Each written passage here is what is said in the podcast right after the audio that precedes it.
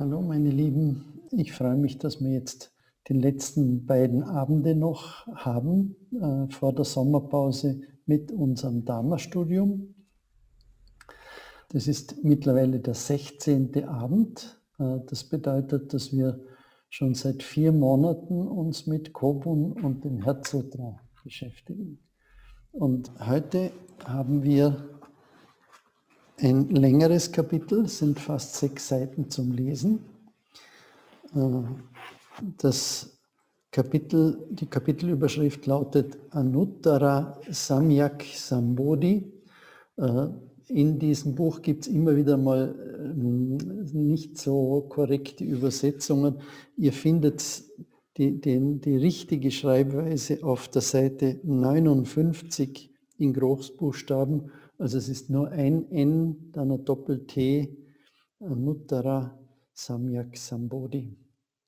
Und vielleicht noch zur Erinnerung, die Version vom Herzsutra, die für die meisten von uns die geläufige ist, äh, da ist diese Textstelle, lautet ungefähr so, alle Erwachten der Vergangenheit, Gegenwart und Zukunft leben aus dieser transzendenten Weisheit, erreichen die höchste Erleuchtung vollkommen und unübertroffen. Und um diese höchste Erleuchtung vollkommen und unübertroffen geht es hier in diesem Kapitel Anuttara Samyak Sambodhi. Ich fange mal an und wir wechseln uns dann wie gewohnt ab. Alle Buddhas hängen von Prajna Paramita ab und erreichen Anuttara Samyak Sambodhi. Diese Übersetzung ist sehr schwach. Dieses Erreichen ist hier kein guter Ausdruck. Das ist so wie ein Schrei ursprünglich genügte, einen Eingeborenen von, äh, vor einem großen Tier zu warnen und dann der Klang dieses Schreies Sprache wurde. Es wurde nötig, sich besser auszutauschen. Daher bekamen in den modernen Sprachen Wörter eine immer wieder noch genauere Bedeutung. Im Sanskrit ist von Prajna Paramita abhängig nur ein Wort. Es gibt kein getrenntes Verb wie abhängig von oder erreichen. Stattdessen wurde ein Wort mit einem anderen zusammengefügt. Zum Beispiel verhält sich diese Teetasse ruhig, weil die Unterlage eben ist. Ihr Verhältnis zueinander ist Ashrita, weil die Flachheit der Unterlage und die Flachheit des Teebodens zusammenpassen. Erreichen ist in diesem Fall ein unzureichendes Wort. Erfüllen wäre ein guter Ausdruck.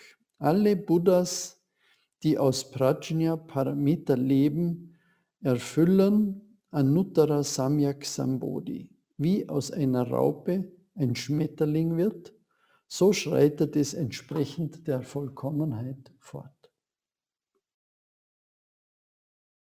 Anuttara Samyak Sambodhi ist höchste vollkommene Erleuchtung. Das klingt großartig. Das ist wie der blaue Himmel. Du möchtest in ihm schwimmen. Er endet nirgends und ihr kommt auch nicht zum Blau. Tut mir leid. Der genaue Ausdruck dieser Erfahrung ist, dass es da einen Mann, eine Frau oder ein Wesen gibt, das tiefer als der Himmel ist. Und das ist sehr wichtig. Das Befremdliche daran ist, dass es diese Erfahrung nur unter Menschen gibt.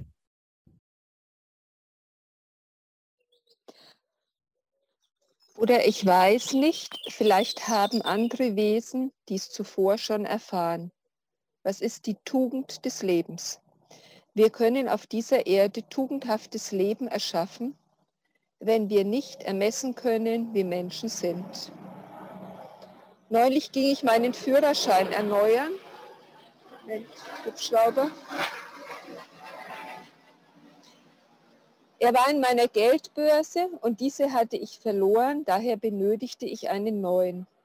Ich füllte alle notwendigen Formulare aus und die Beamtin fragte, wie viel wiegen Sie? Ich antwortete, ich weiß es nicht. Sie sagte, ich bin ein bisschen schwerer als Sie, so wollen wir ein bisschen weniger angeben. Ich sagte, das ist gut. Vieles beginnt mit diesem Anuttara Samyak Sambodhi. Ihr könnt eure Größe und die Größe anderer Leute messen. Neulich sah ich um Mitternacht einen Schönheitswettbewerb für das schönste Mädchen der USA. Es war wie Erdäpfel am Markt zu begutachten.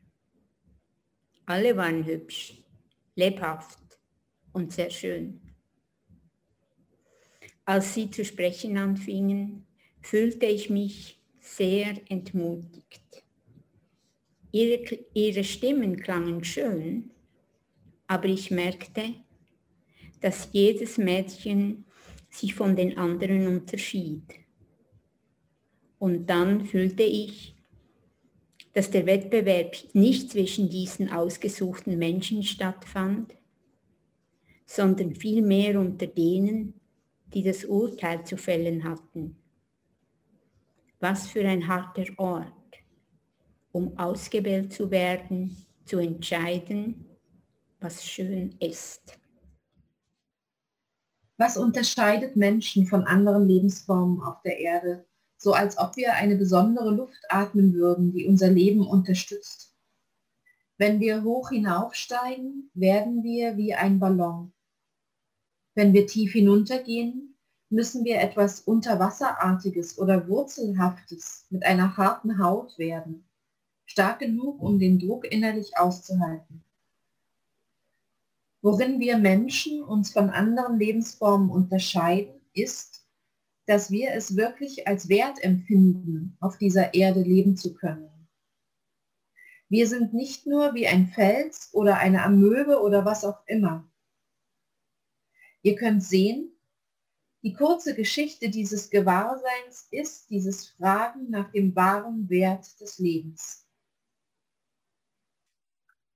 Viele Pflanzen und Rassen sind in den vielen Jahrhunderten ausgestorben. Viele Vögel verschwinden und viele seltsame Tiere und Fische verschwinden auch. Wenn wir uns den wirklichen Wert, eine, ein Mensch zu sein, bewusst werden, werden viele neue Tiere und Pflanzen auftauchen. Denn es hängt nun vom Bewusstsein der Menschen ab, ob eine Wüste entsteht oder ein Wald. Ob ein Ort verdorben oder lebendig ist, hängt von einer kleinen Veränderung eures Bewusstseins ab. Von dem Ausmaß, wie sehr ihr eure Energie auf eine bestimmte Art erhöht. Aus diesem Grund versuchen die Menschen heute wirklich, sich selbst zu erkennen und zu sehen, was räumlich und nicht flach ist. Wir können flach sein, eine sehr breite, flache Existenz und gleichzeitig kann diese Energie, um flach zu werden, um ein Zentrum gesammelt werden und zu einer kubischen Existenz werden. Die Natur des Wassers ist so. Unser Geist ist wie Luft und Wasser. Daher verändert sich unser Leben abhängig davon, wie wir auf unsere Geistestätigkeit achten. Es wird flach oder kubisch, still oder in sehr schneller Bewegung. Unser Geist ist formlos wie Wasser und Wind. Wir können ihn nicht sehen oder nur den Ausdruck von ihm zu sehen. Das Flussbett, der große Ozean, ist der Behälter. Bevor ihr das auf diese Weise seht, ist der Behälter nichts als Lehm oder Glas.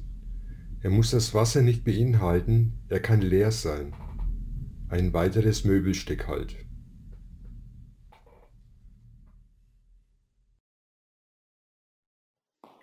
Wir, wir müssen sehen, was es ist, uns von unserem üblichen Religionsverständnis freimachen und erkennen, was das gewesen ist, das während all dieser Jahrhunderte das Dasein einer religiösen Erscheinung auf dieser Erde bewirkte.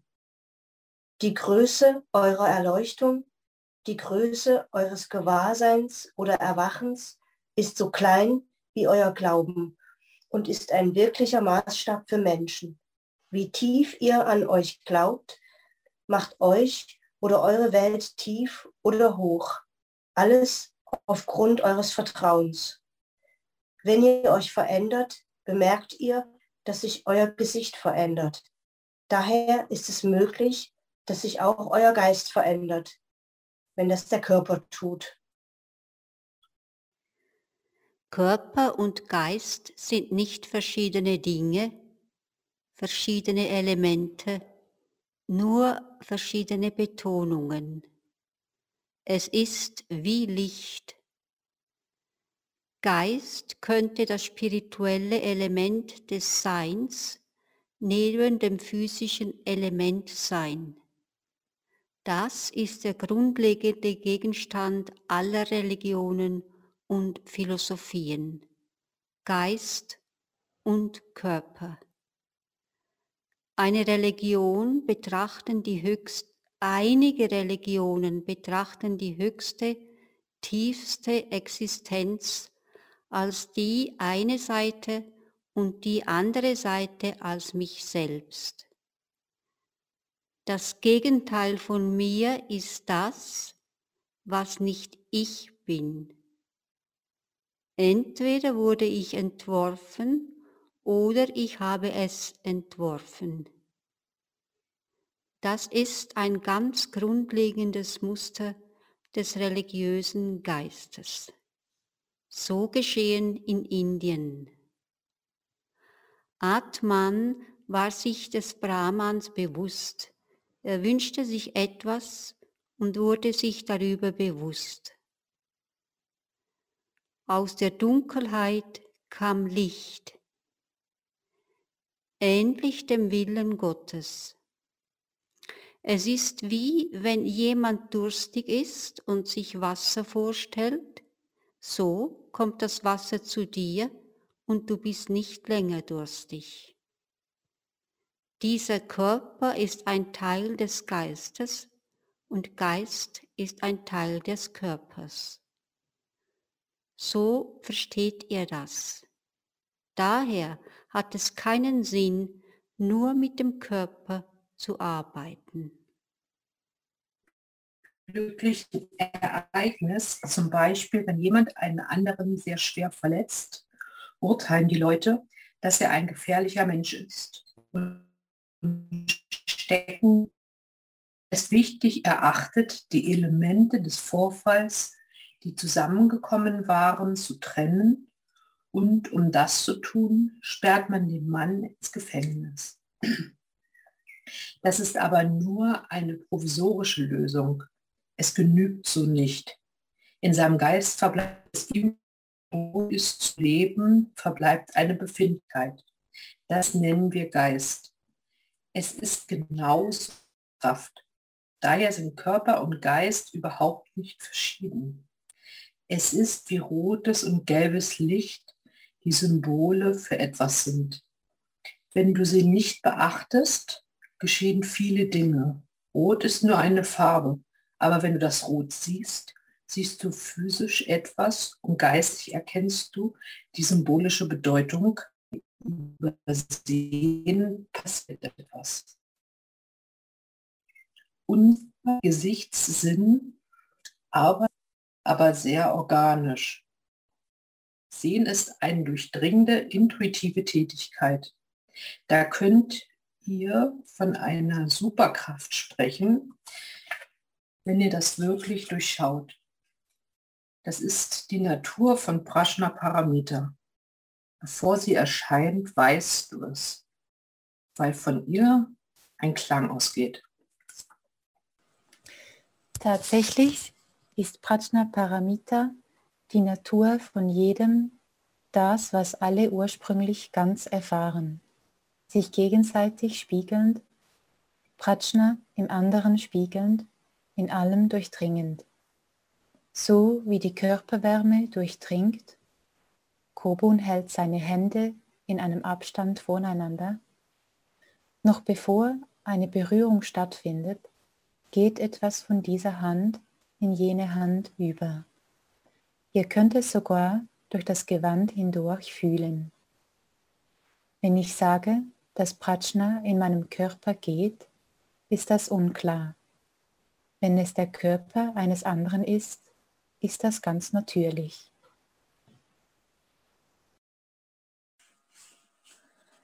Wenn du in einem Wald ganz nah an einen Baum herantrittst, fühlst du den Bereich des Baumes.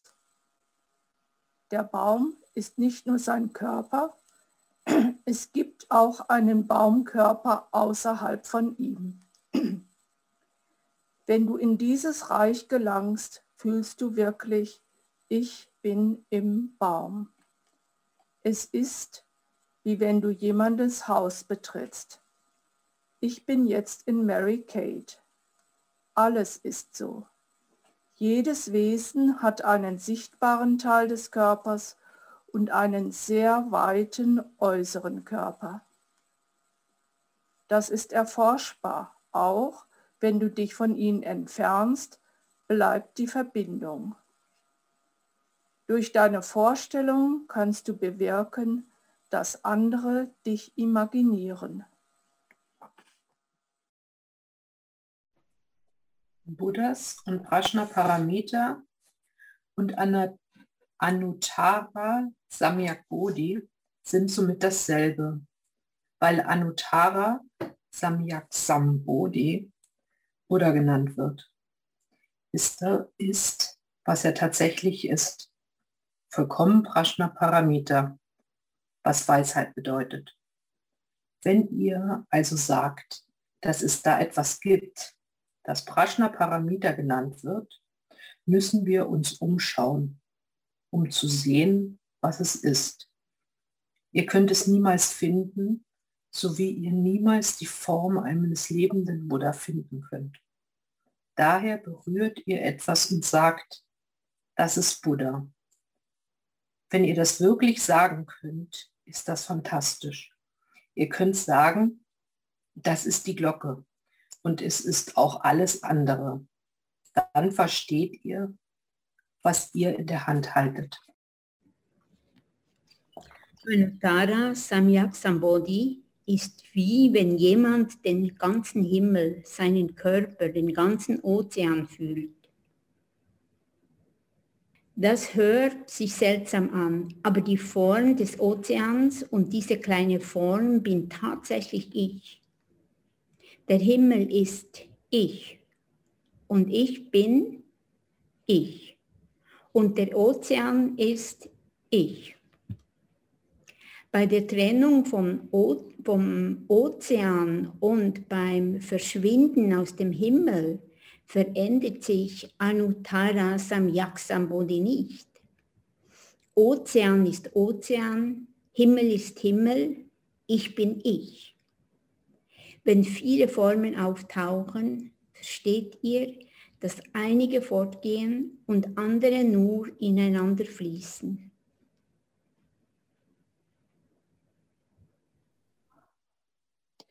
Wenn eine Form dieses Bewusstseins, wenn eine Form dieses Bewusstseins erlangt, dann ist es das alles. Die nächste Form ist die nächste Form, aber sie ist nicht davon verschieden. Sie könnte sagen, das sind meine Schwester und mein Bruder. Anuttara Samyak Sambodhi ereignet sich, ereignete sich, als der historische Buddha den Morgenstern am Himmel erblickte. Seit jener Zeit wurden alle vor Shakyamuni vergangenen Buddhas in ihrem Sein bestätigt und alle Lebewesen nach ihm wurden in der Welt der Buddhas aufgenommen. Das war der Ursprung des Buddhismus. Wenn ihr sagt, Anuttara Samyak Sambodhi ist die Weisheit selbst, so ist Anuttara Samyak Sambodhi Buddha selbst.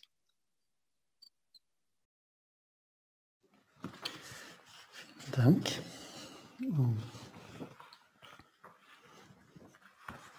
Ja, ich möchte euch wieder einladen, dass wir uns austauschen zum Text. Wie ist es dir gegangen äh, beim Lesen, beim Zuhören? Hat dich etwas besonders angesprochen? Hat dich etwas irritiert? Äh, sind dir andere Gedanken gekommen? jetzt wäre eine gute Gelegenheit, äh, das mit uns zu teilen.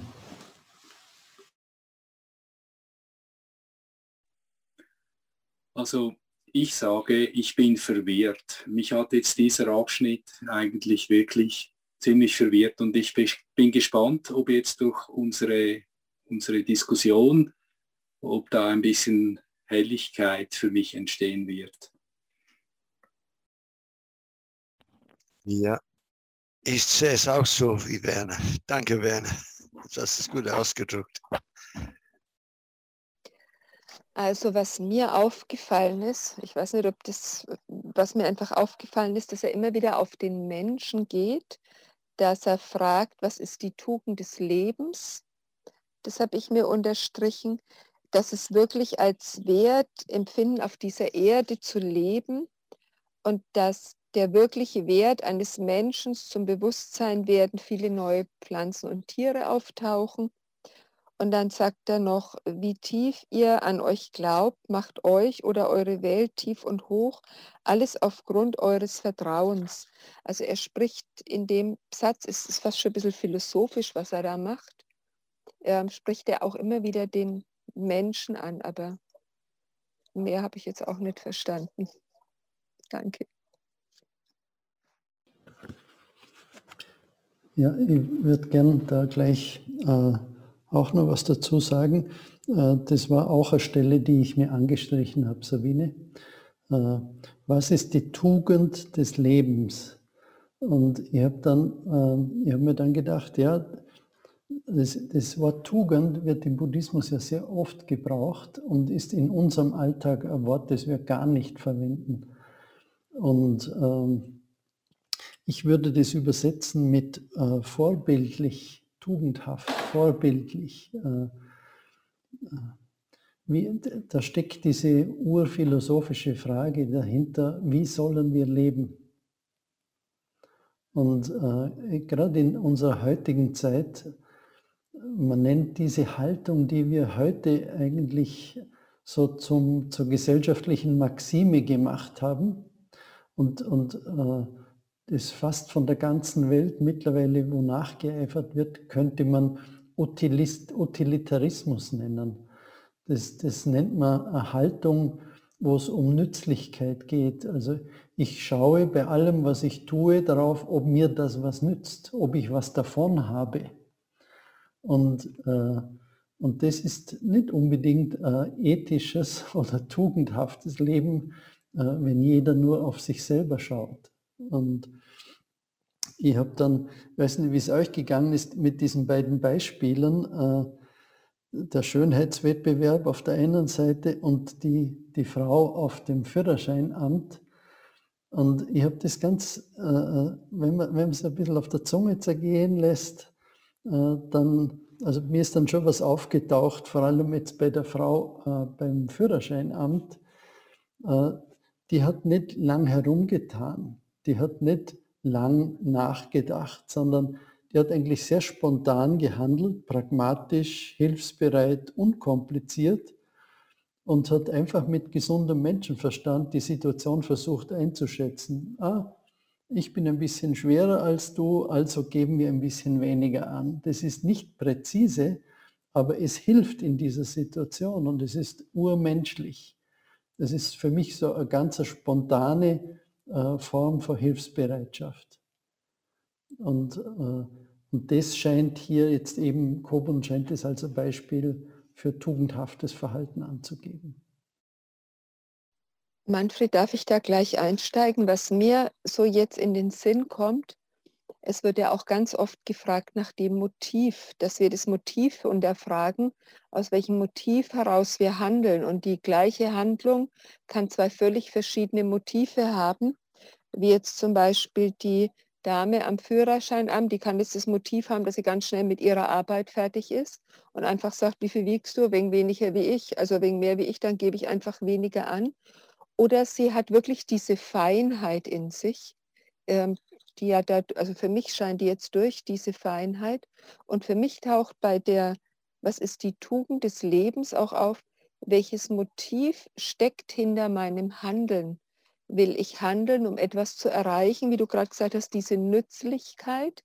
Und diese Nützlichkeit kann auch sein, ich nutze allen Lebewesen oder ich handle zum Nutzen oder zum Guten für alle Lebewesen.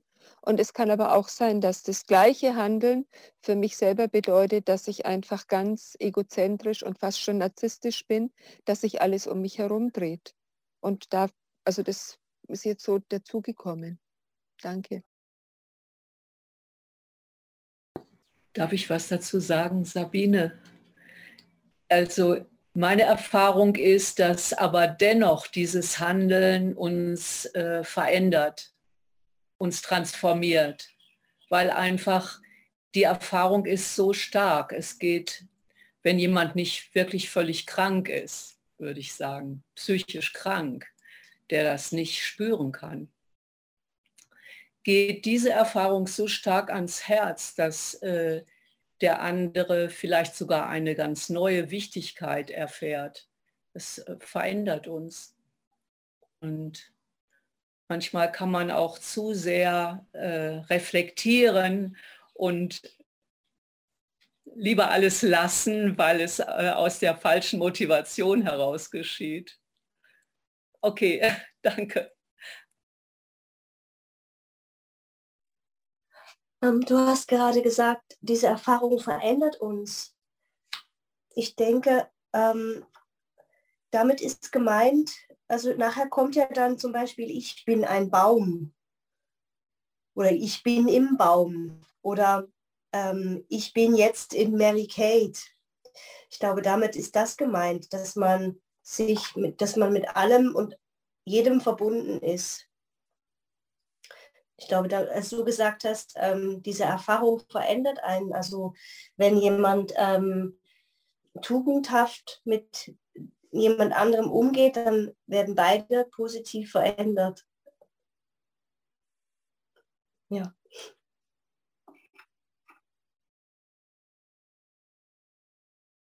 Aber mir auch, also zum ganzen Text, also zum ganzen Text ist so viel und als würde jedes Kapitel für sich ein eigenes Buch sein können.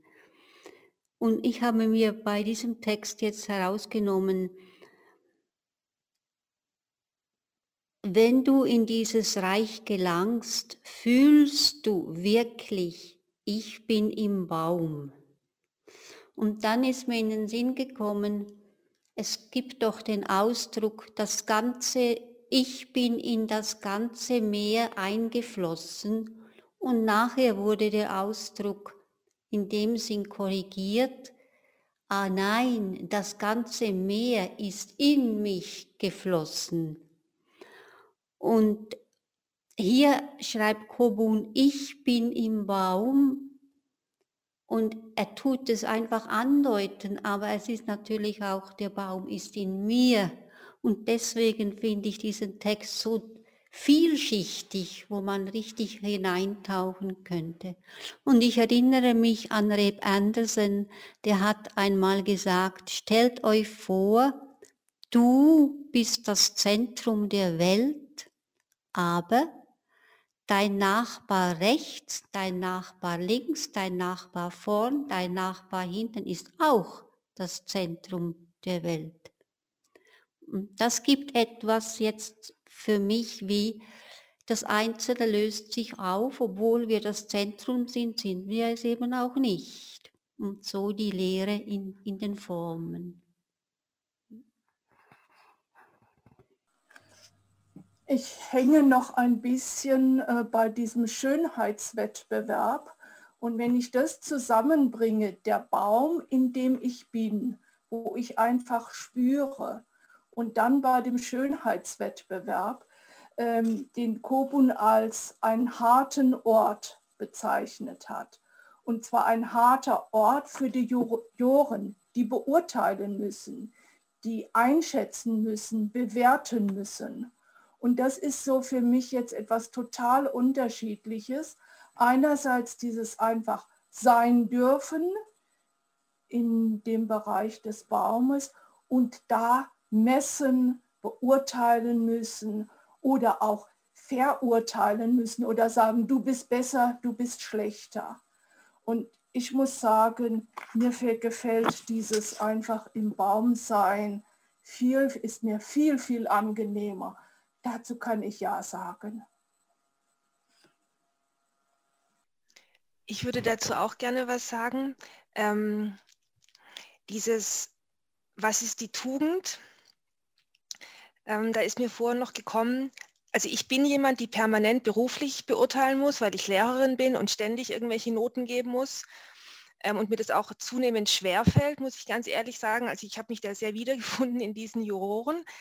Mm, und gleichzeitig aber habe ich festgestellt, seitdem ich mich mit diesen buddhistischen Gedanken auseinandersetze und seitdem ich eben genau dieses Frage, aus welchem Motiv heraus handle ich oder was ist die Absicht meines Tuns, kann ich zum Beispiel viel, viel gelassener in unangenehme Elterngespräche gehen, wenn die dann kommen und mir irgendwie vorwerfen wollen, wo ich schon merke, da ist eine große Aggression, weil sie mit meinen Notengebungen oder so nicht einverstanden sind. Und dass ich einfach von mir aus die, einfach durch die Tatsache, dass ich sagen kann, meine Absicht war eine gute und ist eine gute, dass mir das inzwischen so viel Sicherheit gibt, dass ich einfach, ich kann nicht sagen, dass es an mir abprallt, diese Aggressivität. Und ich fühle mich auch sehr oft wirklich sehr zu Unrecht angegangen. Aber ich kann ähm, mit etwas mehr Ruhe und nicht gerade Gelassenheit, aber vielleicht mit etwas mehr Freundlichkeit meine Position dann vertreten. Und das finde ich ähm, das finde ich sehr schön, dass mir das jetzt nicht immer gelingt und ich finde es immer noch zum Teil wirklich schrecklich, so in so ein Elterngespräch zu gehen. Ähm, aber wenn ich sage, meine Absicht ist eine gute dahinter, dann kann ich auch eine wirklich in, in, Augen der Eltern eine sehr schlechte Note oder eine nicht für sie akzeptable Note einfach vertreten, weil es für mich richtig ist. Und das finde ich sehr schön. Also bin ich sehr dankbar, dass ich das langsam lerne, weil ich da sehr drunter leide an meinem Beruf. Ja, das wollte ich mit euch teilen. Ich möchte noch den Aspekt der Religionen einbringen, weil ich glaube, dass äh, Kobun äh, unser Religionsverständnis kritisiert, da Frage stellt weil es da die Trennung gibt von, ähm, vom Geist und vom Körper. Also ich denke, dass wir in einem sehr dualistischen System leben und uns das oftmals nicht einmal bewusst ist. Und Heike, wenn du sagst, ja, dass du von mit der Intuition, dass das äh, dass du eine gute Absicht hast, dann denke ich, dann ist das bereits schon eine Über, Überwindung dieses Dualismus. Und das denke ich, das ähm, ist eine ganz wichtige Sache, weil ähm, äh, was ich eben auch ganz toll fand, fand war da auf Seite 62, 62 wo er sagt, ähm, durch deine Vorstellung kannst du bewirken, dass andere dich imaginieren. Also das fand ich, das ist der Satz, der da mir ins Auge gesprungen ist. Und ich denke, wir merken, also mir geschieht es mehr und mehr, dass wenn ich an Menschen denke, schwupps, ist da irgendein Zeichen von diesem Menschen. Also zu verstehen, dass dass wir nicht bei unserem, ähm, also ähm, aufhören, wo der Körper zu Ende ist, quasi an der Haut, an der äußeren Haut. Ich glaube, das wird uns ja immer wieder gesagt, wir sind viel, viel, viel, viel mehr als unser Körper. Und das kommt hier ganz klar zum Ausdruck. Ähm, und ich glaube eben, dass wir auch ähm, eben diese, diese Menschen sind, die da bewerten. Wenn wir, wenn wir uns distanzieren von diesen Menschen, dann bleiben wir genau stecken in dem alten Dualismus. Und dort denke ich eben, dass es ganz wichtig ist, einfach zu akzeptieren, es ist, wie es ist. Äh, das Beispiel mit den Eltern, die da kommen, wenn, wir, wenn ich akzeptieren kann, es kommen diese Menschen auf mich zu und die sind einfach, wie sie sind. Aber ich kann meine Haltung, meine Haltung zu diesen Menschen ähm, verändern und, da, ähm, und dann ist es eben dann so, und da würde ich fast behaupten, dass die, diese Menschen nicht mehr einfach so, dass es eine, quasi einen großen Einfluss hat auf die Menschen, wenn die merken, wie, äh, wie ihnen begegnet wird. Also ja. Und für mich, äh, das ist das ganze Kapitel eigentlich, dreht sich um diese Ganzheit.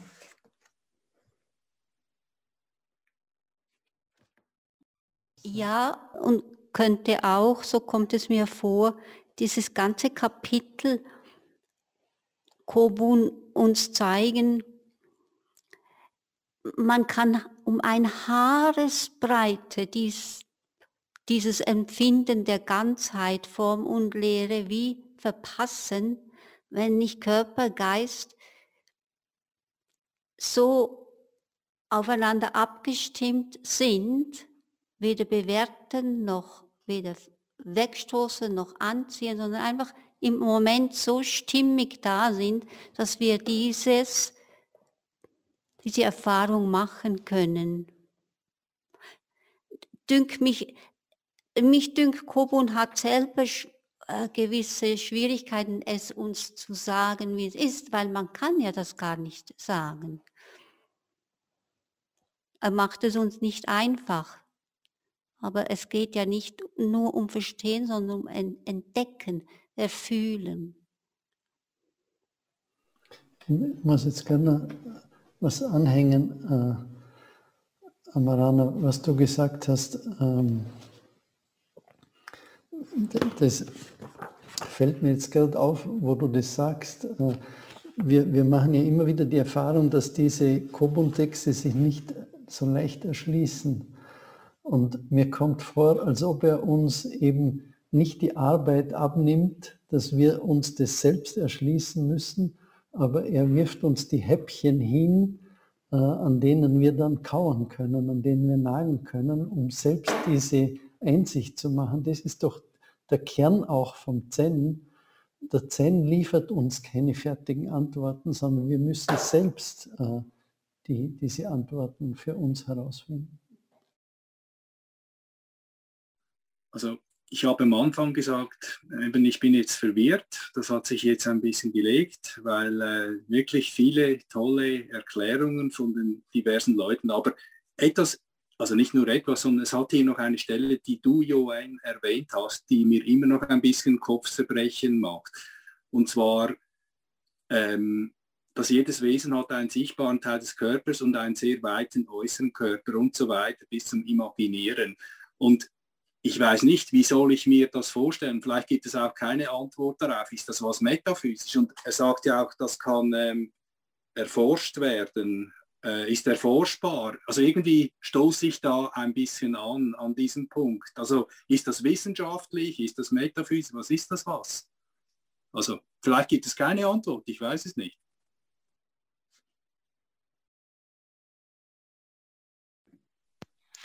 Ich würde da gerne noch mal was aus, aus meiner Schulerfahrung sagen.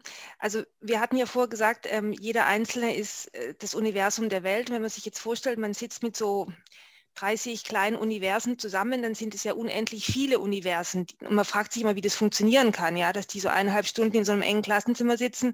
Und das muss man sich auch immer wieder klar machen. Und ähm, ich mache mit, also und ich finde eben gerade dieses dass die eben so eng aufeinander sitzen müssen und dass es alles so wenig Platz hat, fange ich jetzt inzwischen meine Stunden damit an, dass ich sage, Stuhl unter den Tisch schieben und nicht nur einfach aufstehen, sondern quasi ich, ich, die erste Übung ist, dass ich sage, ähm, fühlt einfach mal, dass nichts da ist, was euch stört. Also sprich, ihr, ihr lehnt euch weder an den Tisch hinten an, noch an den Stuhl, noch sind da irgendwelche Rucksäcke unten, sondern ihr macht quasi, ihr schafft euch einen Raum.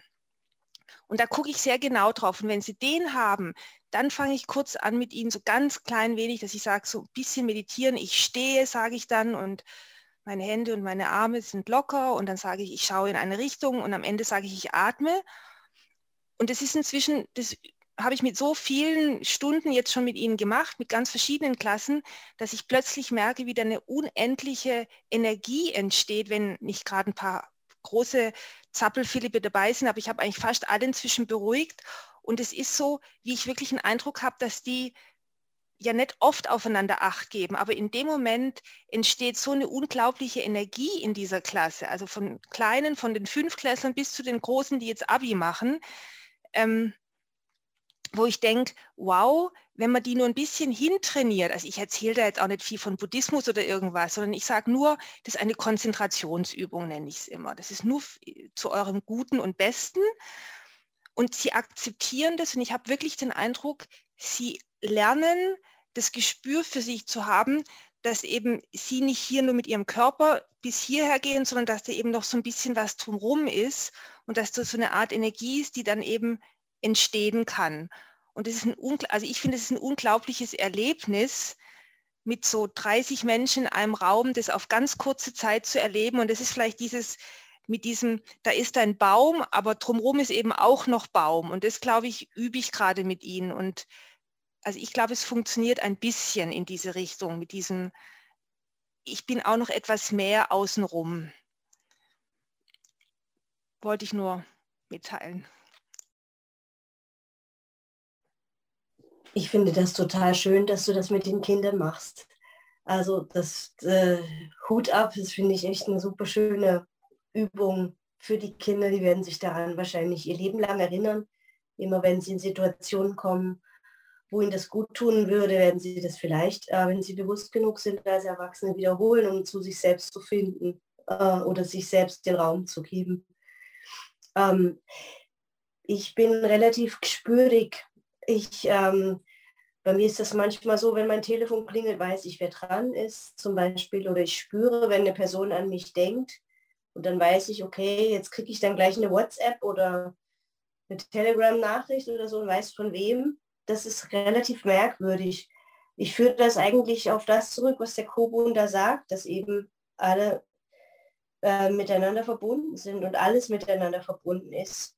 Und wenn ähm, ich mich bewusst mit jemandem oder mit etwas verbinde, dann ist diese, dann ist es relativ klar. Ähm, das Schwierige ist, in, diesem, in dieser, dieser utilitaristischen Welt daran auch zu glauben und daran festzuhalten und sich nicht selbst für verrückt zu halten, wenn man solche Erfahrungen macht. Mir wurde das quasi ausgetrieben von meinen Eltern und ich habe das jetzt als Erwachsene mühsam wieder mir selbst erarbeitet.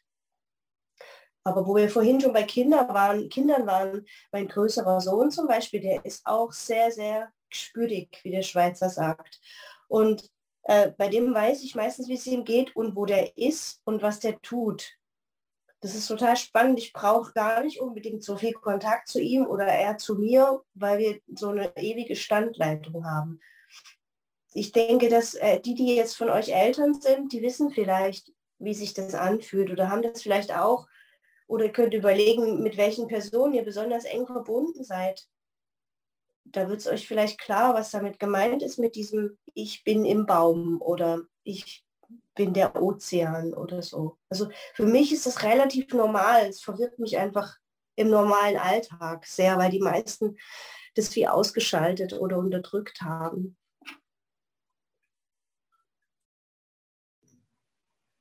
Weil die Frage bei dir, Werner, so nach so konkreten Dingen geht, kann man das erforschen, kann man das messen? Also mir fällt es schwer, an so Dinge zu glauben oder die zu spüren, wie Tina das gerade geschildert hat. Und trotzdem, also er hat ja dieses Beispiel mit den Händen, die er so hält und dann ist die Wärme zwischen den Händen spürbar.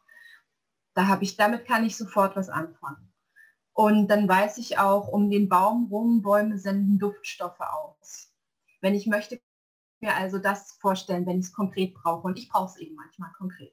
Und du scheinbar auch so ein bisschen, Werner, habe ich so rausgehört.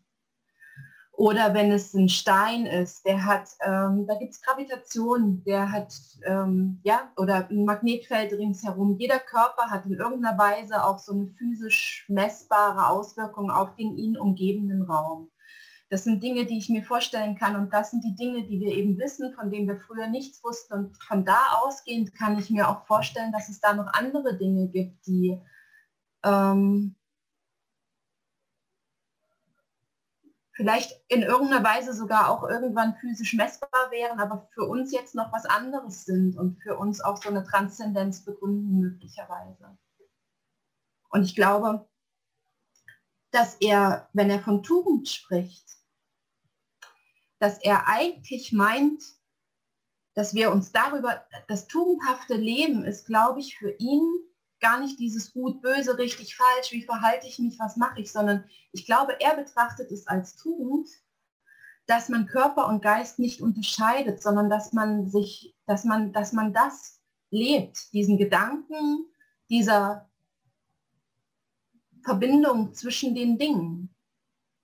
Dass man sich nicht beschränkt auf die Erfahrung der einzelnen Körper und der einzelnen Dinge, sondern dass man im Bewusstsein hat, dass A, Körper und Geist eins sind und B, dass der Geist auch was ist, was alles transzendiert und durchdringt. Und ich glaube, das meint er mit tun. Deswegen redet er darüber, dass wir Menschen sind und dass nur wir diese Erfahrung machen können, weil nur wir diese, dies, das uns ins Bewusstsein holen können.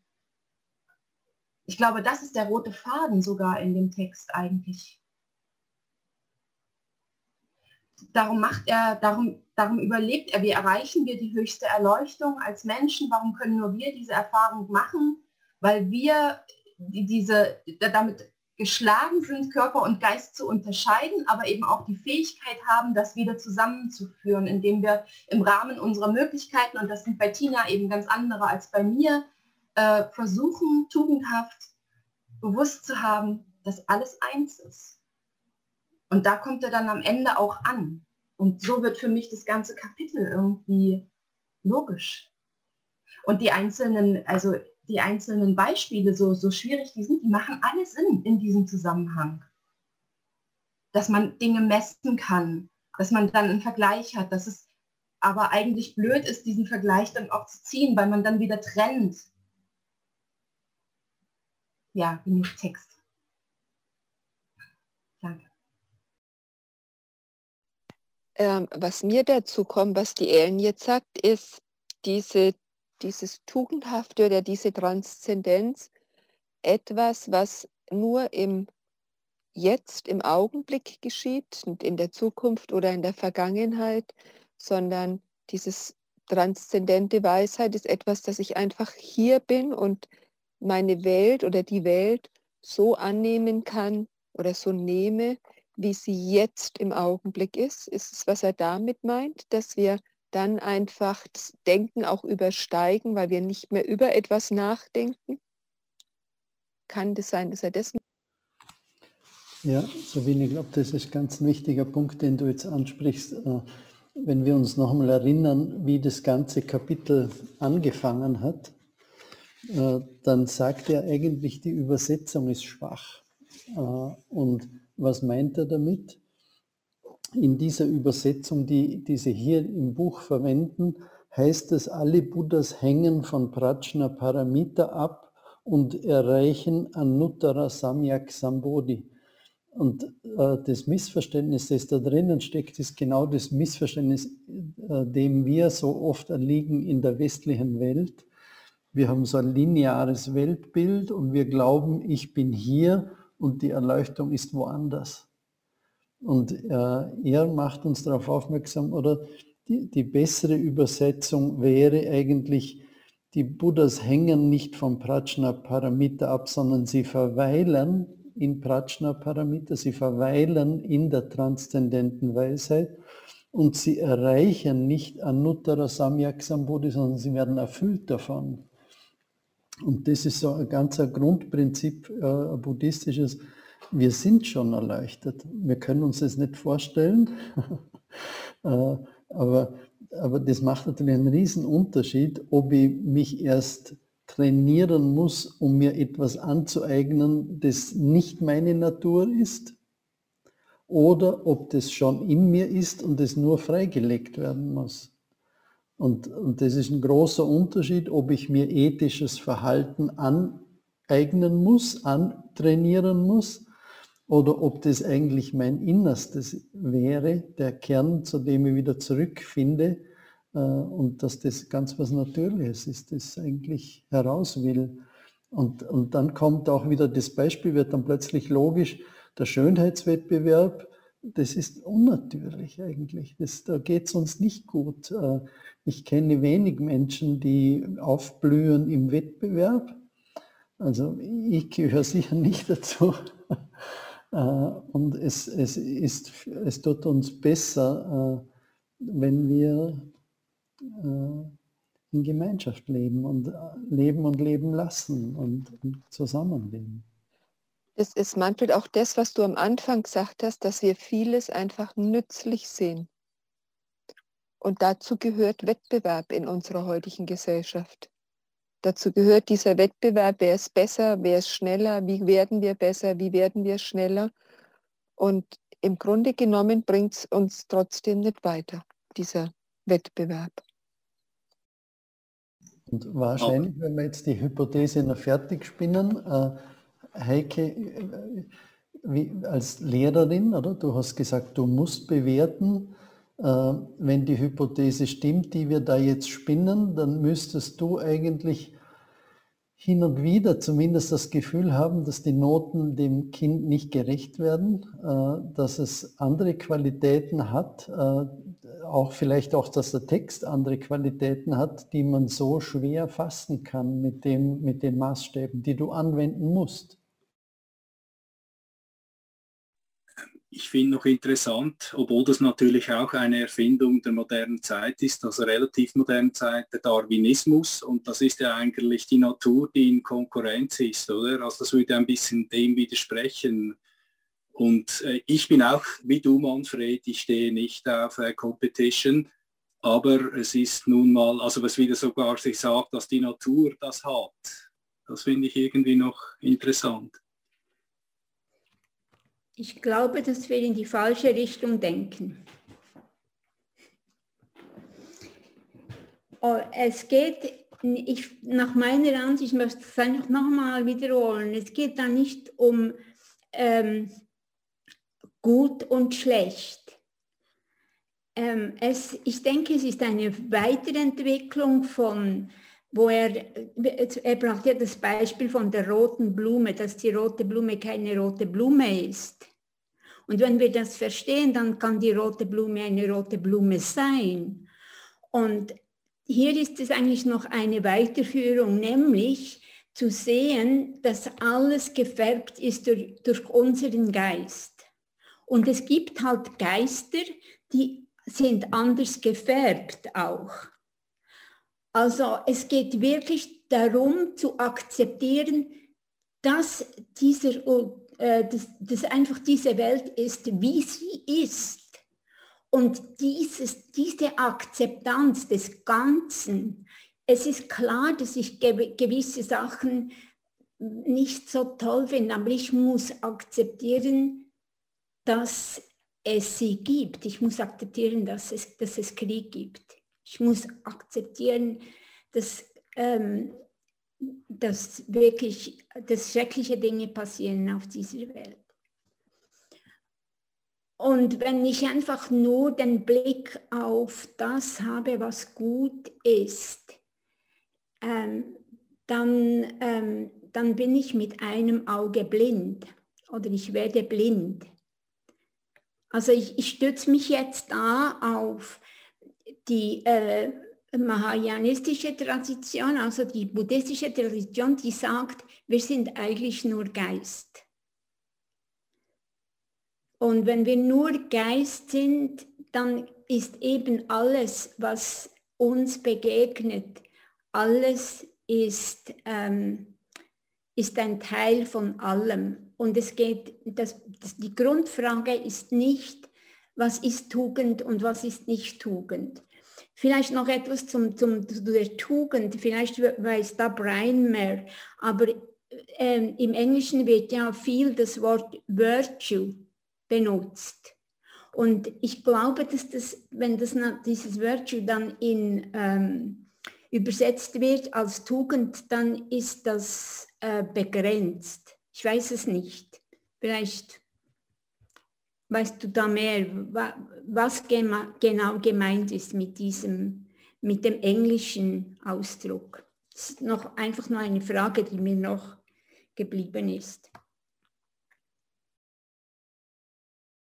Ja, ich meine auch, es geht nicht um gut, schlecht, richtig, falsch, aber vielleicht will uns Kobo zeigen, dass, dass wir ohne Wettbewerb, ohne das ist gut und das ist schlecht, diese Barrieren, die wir in unserem Geiste hinterlegt haben, so dass unsere Erleuchtung zum Leuchten zum Erfahren kommt, wie wir uns darin verstricken können, noch mehr, oder wie wir uns davon befreien können.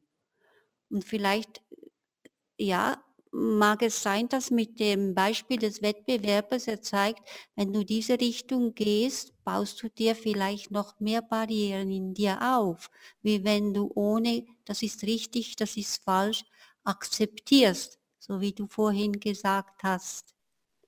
Entschuldigung, darf ich noch etwas sagen zu Joanne? Joanne, das, das Wort Virtue habe ich auch immer übersetzt als, als, als Tugend.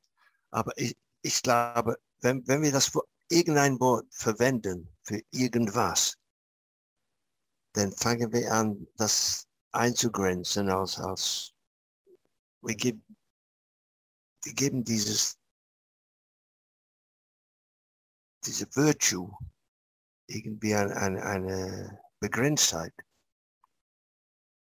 eine Objekt, Objektivität, die es gar nicht hat. Das, das ist dieser endlose, unbeschränkte Geist. Das sind wir alle, wie du früher gesagt hast. Ich sehe es auch so.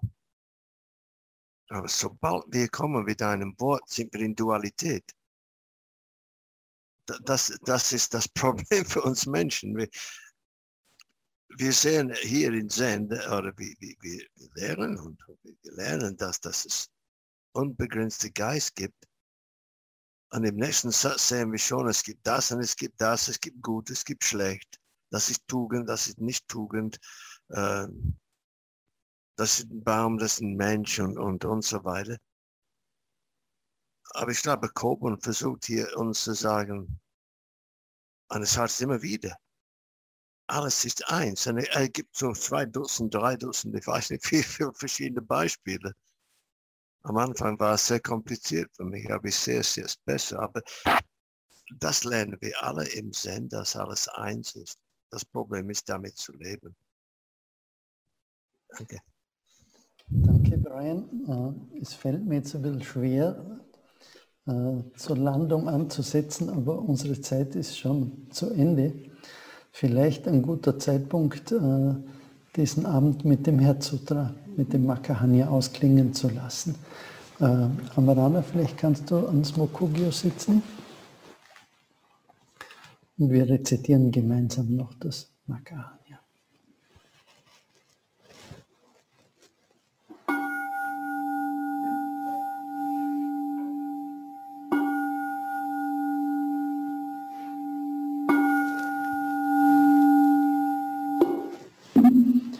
Makahanya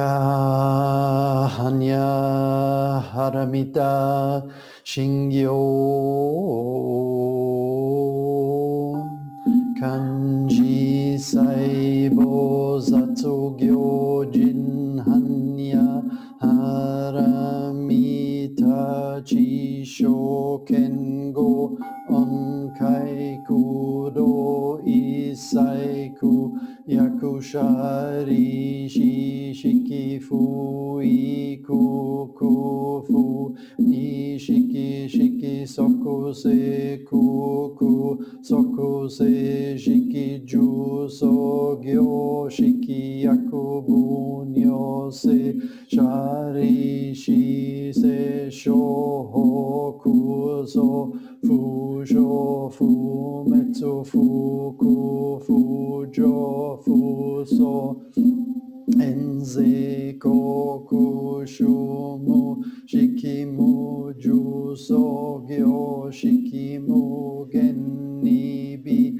se shinni mu shiki shoko mizoku ho mugen kai nai shi mu i shiki kai mu mu Yakumu mu Myojin Naishi mu Roshi Yakumu Roshi Jin mu Kushu Metsudo Mushi Yakumu Tokui Musho Tokui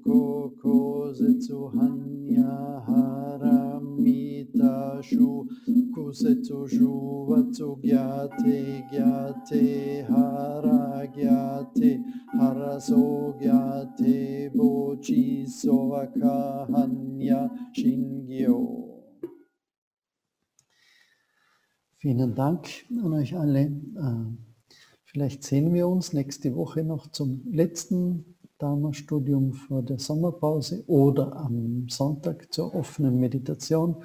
So oder so, ich wünsche euch allen einen schönen Abend und eine gute Woche.